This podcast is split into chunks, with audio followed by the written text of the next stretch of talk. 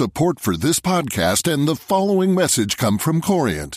Corient provides wealth management services centered around you. As one of the largest integrated fee only registered investment advisors in the U.S., Corient has experienced teams who can craft custom solutions designed to help you reach your financial goals, no matter how complex.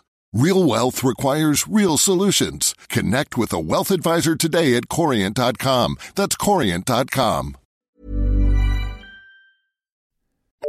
The FT.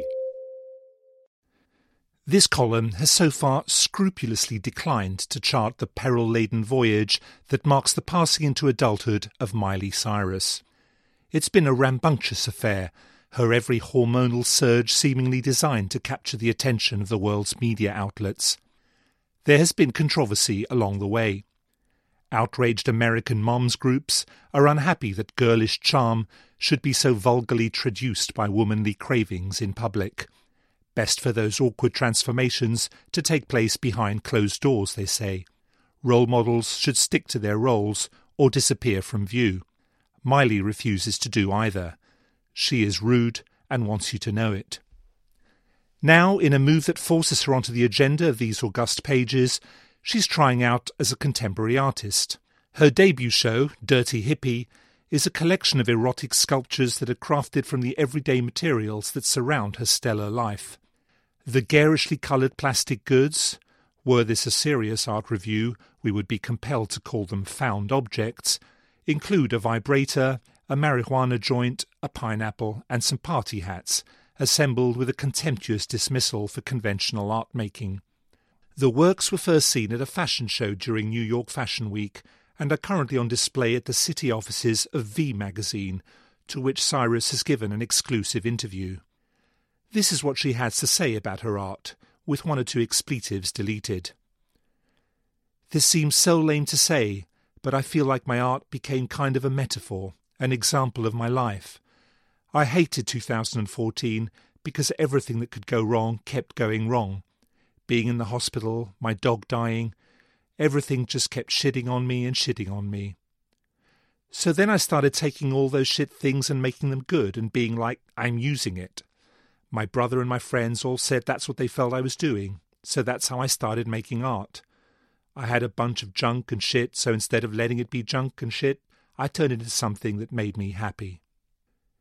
The singer also reveals that the pineapple was chosen for its well known erotic qualities. You either know or you don't. If you're in an American mums group, don't ask. And says she has started to dabble in art to find some intellectual credibility. That's my goal in life, she says, to not die a pop pop dum dum. Now, I haven't seen the show and can only say that the photographs of the pieces make them look wretched and a bit sad. But there are two striking things to note about dirty hippies. The first is that Cyrus, who is not formally trained and does not display a conspicuous knowledge of art history, is speaking in a perfectly conventional way about her art.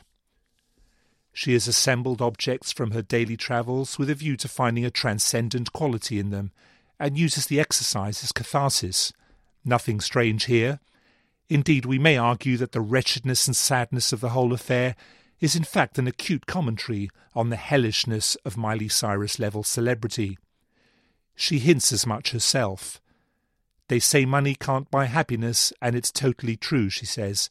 Money can buy you a bunch of shit to glue to a bunch of other shit that will make you happy, but besides that, there's no more happiness. The second theme to emerge from the show is the confirmation that contemporary art has definitively replaced rock and roll as the go to art form for young people with no particular talent but plenty of attitude to express themselves. From its origins in the 1950s to the burning comet that was punk, rock and roll inspired energetic imitators who stood in front of mirrors and said to themselves, I can do that. Nowadays, everyone wants to be a contemporary artist. It pays well, and requires apparently little effort. It's an art form of its time. Where rock and roll was the primal scream of nonconformity, contemporary art is the deft assemblage of the millions of pointless objects and images that zip around the world more quickly than we can properly process.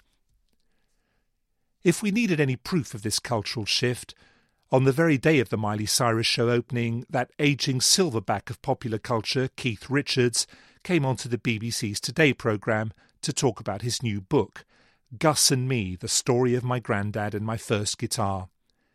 He was softly spoken and rather charming. The 70 year old guitarist explained the motivation behind the book. I suddenly thought about grandfathers, he said, and the relationship between grandchildren and grandfathers, and what a great thing it can be if it can happen.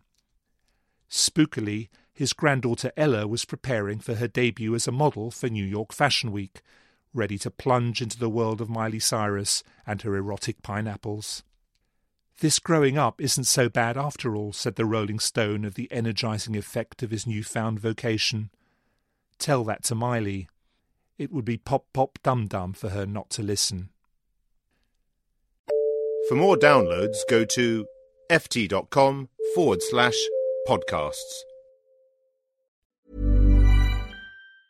Support for this podcast and the following message come from Corient. Corient provides wealth management services centered around you. As one of the largest integrated fee only registered investment advisors in the U.S., Corient has experienced teams who can craft custom solutions designed to help you reach your financial goals, no matter how complex.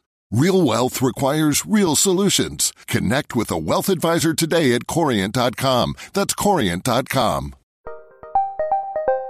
Did you know the Capital Ideas podcast now has a new monthly edition hosted by Capital Group CEO Mike Gitlin? Through the words and experiences of investment professionals, you'll discover who was their best mentor What's a mistake they made that changed their approach? And how do they find their next great idea? Subscribe wherever you get your podcasts. Published by American Funds Distributors, Inc.